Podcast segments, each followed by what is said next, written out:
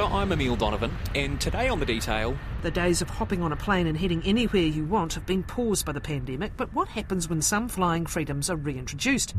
If you think about it, one of the most incredible developments of the past half century has been widespread affordable air travel. In 2019 alone, there were nearly 39 million international flights around the globe for just a couple of thousand bucks, you and hundreds of other people can fly from Auckland to London, tens of thousands of kilometres in just a few hours. The plane is so fast you technically travel back in time. Honestly, the mind boggles. Now, last week on The Detail, Jessie Chiang looked at how air travel from New Zealand has been affected and whether and when things will ever get back to how they were pre pandemic.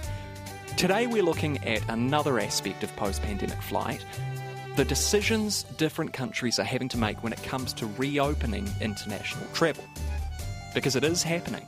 The Prime Minister has announced a plan to allow vaccinated passengers into Australia with a pre flight COVID test and one week of home quarantine. As more flights left Heathrow today, it wasn't always clear whether those on board were departing from government advice things like vaccine passports. How might these work, not just in New Zealand but around the world? Will it be possible for globally recognised documentation to be developed, like an international driver's licence? Could your ability to travel be affected by what type of vaccine you received or where you actually got the shot? What will it be like when you get on the plane itself? Will you have to wear a mask for 20 hours? Will there be social distancing? And if so, how can airlines, which operate on tight margins, possibly stay solvent if a third of their capacity is ripped off them? Paul Spoonley is a migration expert and professor at Massey University.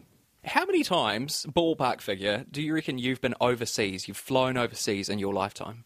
Literally hundreds. Because I do a lot of work overseas, but also because I like traveling as a leisure activity and because I'm the chair of a major international organisation. So does Australia count? Yes, yes, it does for the purposes of this podcast. Literally hundreds and hundreds of times.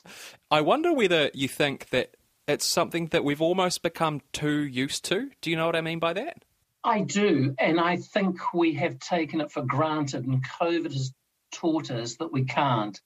So I mean, I, I first travelled overseas to do a graduate degree in the 1970s. And what I was paying for a trip to the UK in the 2000s was almost the same dollar value. Mm. And, and in that time, what we had was this huge industry which employs millions and millions of people, best estimate about 48 million people around the world, that facilitates travel by air and which is actually very, very cheap. So, so the through the 70s, right up until um, well, last year, literally, we had this mass travel for tourism or for other purposes. And if I can just finish, in the year before we closed shop, closed our borders, our cross border activity amounted to 7 million people each year. Mm. That's 7 million coming and another 7 million going. It is a lot. Wow. So, this, I mean, this is probably, of all of the remarkable impacts that COVID has had on the world, I think, I'd, I'd, be interested to, to see what you think of this. There is an argument to say that this is probably the most dramatic change of the lot.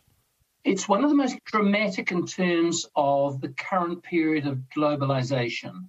So we've seen the world globalize in new ways, and technology has been part of that. And that's probably been enhanced, if anything, by what's happened under COVID. But if we think about the things that we've stopped doing or can't do, then certainly international travel is one of those and and it's it's hugely disruptive. I mean, I was I've been looking at the international data, and the uh, reports coming from IATA or from the WHO or from you know the UN World Tourist Organization are still saying that we're not going to resume mass travel for another one or two or three years yet. Mm.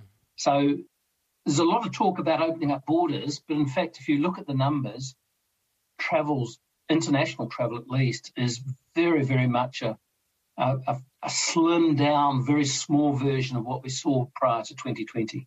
In early August, the International Air Transport Association released its World Air Transport statistics showing the impact COVID 19 had on air travel in 2020. And if you're in the industry, it made for pretty bleak reading. 1.8 billion passengers flew during the course of the year, which sounds like a lot, and it is a lot, but it's a 60% drop off from the 4.5 billion who travelled in 2019. A million jobs disappeared and net losses totaled $126 billion. Numbers so large I have a bit of trouble even quantifying them. But Paul Spoonley made an interesting observation just before. He reckoned it would be one, two, maybe three years before mass travel resumes, which gives us a bit of a buffer period to figure out what that mass travel will actually look like.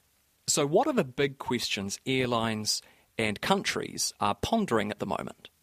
Well, the biggest one, and the one that a lot of international agencies and countries are thinking about, is risk mitigation. So, so what do you do in terms of pre departure or even what happens on the airplane and then when somebody arrives in your country or when they arrive back into your country? What is it that you're going to do at the border that makes sure that you know that they're uh, safe in terms of not introducing COVID into the community. So I think one of the key things is going to be around the vaccine passport. Vaccine passports proving a person's immunisation status are expected to be in place around the turn of the year, but it's unclear if the digital document will be more than for just international travel. Overseas, a similar pass is used to allow access to restaurants and clubs and even sports venues, but whether the government has similar thinking here isn't yet known. Unfortunately, a lot is going to have to rely on that vaccine passport, and at the moment, internationally, it is a bit of a nightmare. Mm. We've got all sorts of products in the market. We've got all sorts of expectations from different governments. Some areas, like the EU, certainly have some degree of consistency. The EU's vaccine passport, otherwise known as its digital COVID certificate, is being rolled out over the next six weeks. Its quick response code is equipped with a digital signature key where an individual's vaccine information is stored. It verifies that a traveler has been vaccinated against COVID 19 and that they've recently had a swab test for the virus. If they were infected, it will verify they've since recovered. But if you look at the international organizations, let's take IATA, the International Airlines um, Association, then their major challenge is going to be harmonization. The second bit of the laundry list is really around what should we expect in terms of those bits of the infrastructure that help us travel. So, what should happen in terms of airports? What sort of protocols, uh, documentation, what sort of procedures are we going to see in those? What are we going to see on the airplanes? And so, there's some really interesting work that's being done around the world at the moment in terms of testing at the airports. What should we do in terms of treating different people who've got different risk profiles in different ways. What can you expect in terms of facilities? And, you know, when you look around the airports, um, a lot of the normal facilities are simply not there. And then what are the airports going to do while you're in their care around maintaining your um, safety and therefore the safety of the countries that you're going to? I think the the issue um, around what rights you have. So I know we're very preoccupied in this country around returning New Zealanders in the chokehold that's MIQ. It's been described as a lottery in human misery, and now MIQ faces potentially its biggest challenge yet in court. This afternoon, the group known as Grounded Kiwis filed documents in the High Court in Wellington. It alleges the COVID response minister, health minister, and the boss of MBIE have all broken the law in the way they set up and are running managed isolation and quarantine. If you look around the world, that's happened in various ways in different countries. And so at the moment, for example, there's a, there's a big fight in the US around Indians who've gone back to India from the US and now can't get back into the US. Mm. And I think what we probably are going to need is some sort of documentation that will be recognised by different countries, different authorities, and there are all sorts of challenges there. Yeah, well, I, I mean, I was trying to think of examples of that that already exist in the world, and there aren't many that I could think of. Although one that does seem somewhat analogous is the idea of like you know an international driver's license. Um, is that like I don't know? Would that be a possibility? An international vaccine passport kind of thing? Well, um, an international vaccine passport kind of thing is exactly what's on the drawing boards, and the and the EU has one.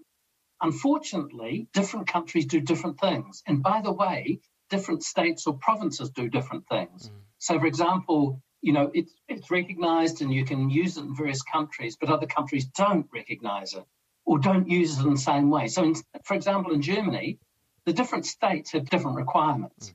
And when you get to places like Canada, different provinces have different requirements.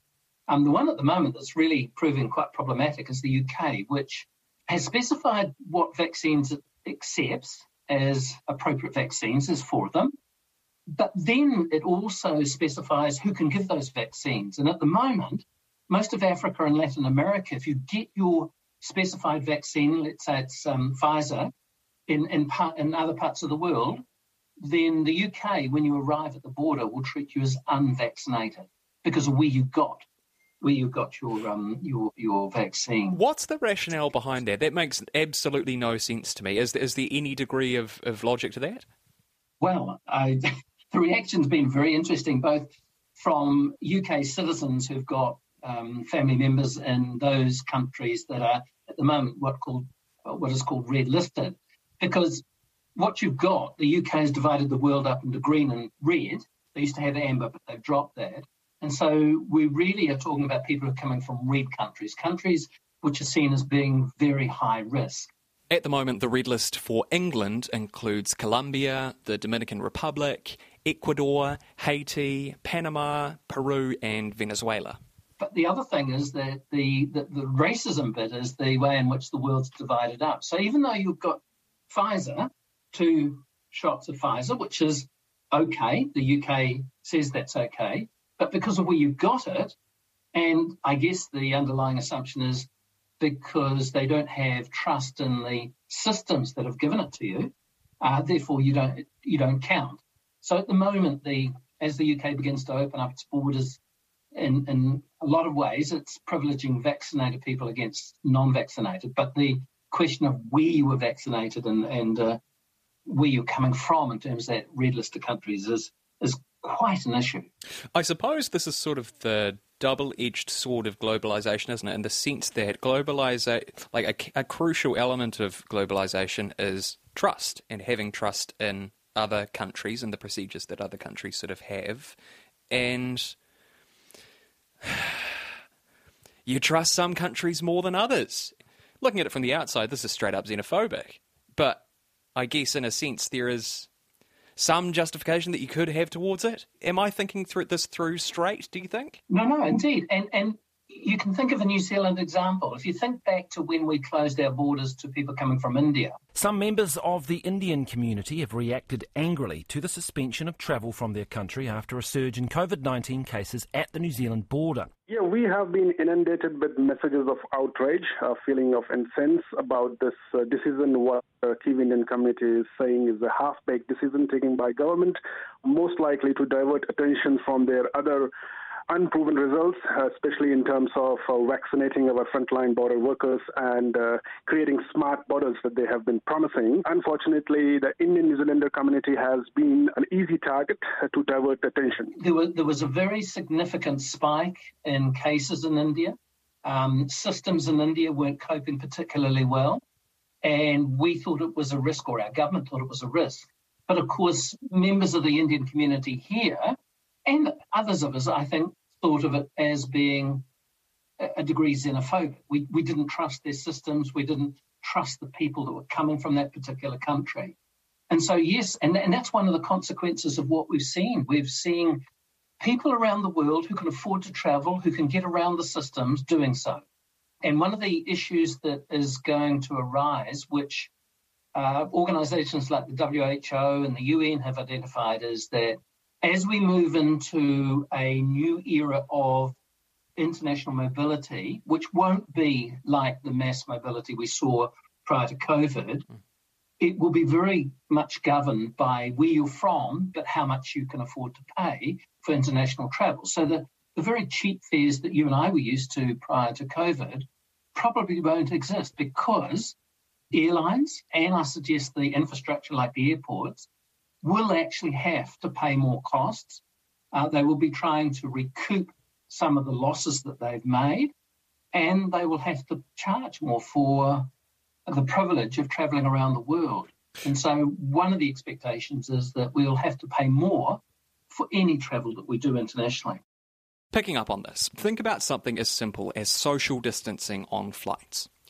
Presumably, when mass air travel is available again, there will be some element of social distancing for some period of time. Let's imagine that means you can't sit next to someone. There has to be an empty seat between you and the next passenger.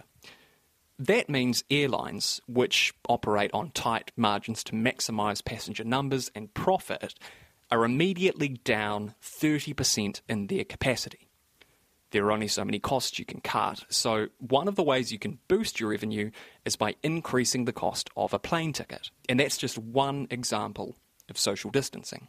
Well, IATA has produced what is called a roadmap, which is talking about these sorts of things. And it talks about the biosafety of travel, of air travel. One of the assumptions it makes is that you'll have to wear a face mask throughout the travel. Um, there should be contactless check in, for example, and health screening. And then, of course, they assume physical distancing, which is what you're talking about. Hmm. But it, it goes further than that, Emile, because they also talk about what sort of cleaning and disinfection process or protocols need to be in place. And they're talking about a new cabin architecture so that how you separate people in a cabin might mean that you don't have cabins that we used to see pre COVID. And they're talking about things like hospital grade filters, air filters. Mm. So the cost structures of the new plane and the, of the travel industry are going to be quite different from what they were in the past. And we don't know how long, how long this is going to go, carry on for, do we? So that it might be a short term issue or it might be a long term issue. And that's what we're, I mean, I don't think any of us can foresee. This is proving to be a very unreliable virus in the sense and, and, and a very destructive one. So, you know, how long how long will we expect to see these sorts of processes in place? Who knows? I can hear people bellowing at their radios, Paul, or their headphones, or however they're consuming this oral content, and saying, Great, this is fantastic. International air travel is a blight on the environment so much international travel is completely unnecessary. This is a silver lining of COVID. Maybe this will be a reality check to the, the lifestyles that we've become accustomed to. What is your take on, on somebody who, who would make those arguments? Well, some of those phrases I'm not sure I entirely agree with, Emile, but in, t- in, terms of, in terms of a reassessment of mass international travel, absolutely. I mean, remember that many airlines have parked up their planes many planes are rented, and the, the nature of those rentals is, is just going to have to be renegotiated. So already we're going to see quite a big part of the airline fleet taken out of service, and it might not come back into service. So it, it is a very disruptive event which is going to change airline travel, quite apart from the things we've been talking about. But remember, in the year before we went into lockdown, we were going to hit almost 4 million tourists coming to New Zealand. And at the same time, something like two, two and a half million of us, you know, travelled anyway. So the, the, the, the volume of people coming in and out of New Zealand, mostly by air, was huge and I think many of us were beginning to feel uncomfortable about the the mass tourist travel to New Zealand anyway. I mean, you know, those of us who go tramping were starting to realise that uh, the Tongariro crossing was like a sort of continuous flow of people day and night, really. Mm. And I think it's that moment where, not only for environmental reasons, but for a whole lot of other reasons, we probably need to do rethink our models of uh, tourism and what it is we're prepared to accept. So do we do we begin to charge people for the myriad of costs that they impose upon the New Zealand infrastructure and the New Zealand landscape? Do we begin to reduce the number of people at particular um, destinations? Because of course we've got destinations that rely on those buses pouring in and unloading lots and lots of people. Mm. Was that model ever going to be sustainable? And of course, I think what we've done is reach a point where, you know, we're going to have to rethink that anyway. And all of the international projections do think that mass air travel will not be the same in the future. And I think we need to get our head around that and think, well, what is it that we want as a country? What is it we're likely to see in terms of the provision of air travel? Are we going to see planes that are much more either fuel efficient or use alternative fuels? Are we do we want to see other things that are fit around that in terms of being a much more efficient but also a much more environmentally aware form of transport? That's it for today. I'm Emile Donovan. The Detail is public interest journalism funded by New Zealand On Air and produced by Newsroom for RNZ. You can get us downloaded free to your mobile device every weekday from any podcast platform, and if you're using Apple, please leave us a rating so others can find us too. Today's episode was engineered by Jeremy Ansell and produced by Alexia Russell, and thanks to Paul Spoonley. Finally, today, The Detail has been nominated for the Listener's Choice Award at the New Zealand Podcast Awards. If you enjoy our work, we'd love your vote just head to the NZ Podcast Awards website and follow the prompts. Wā.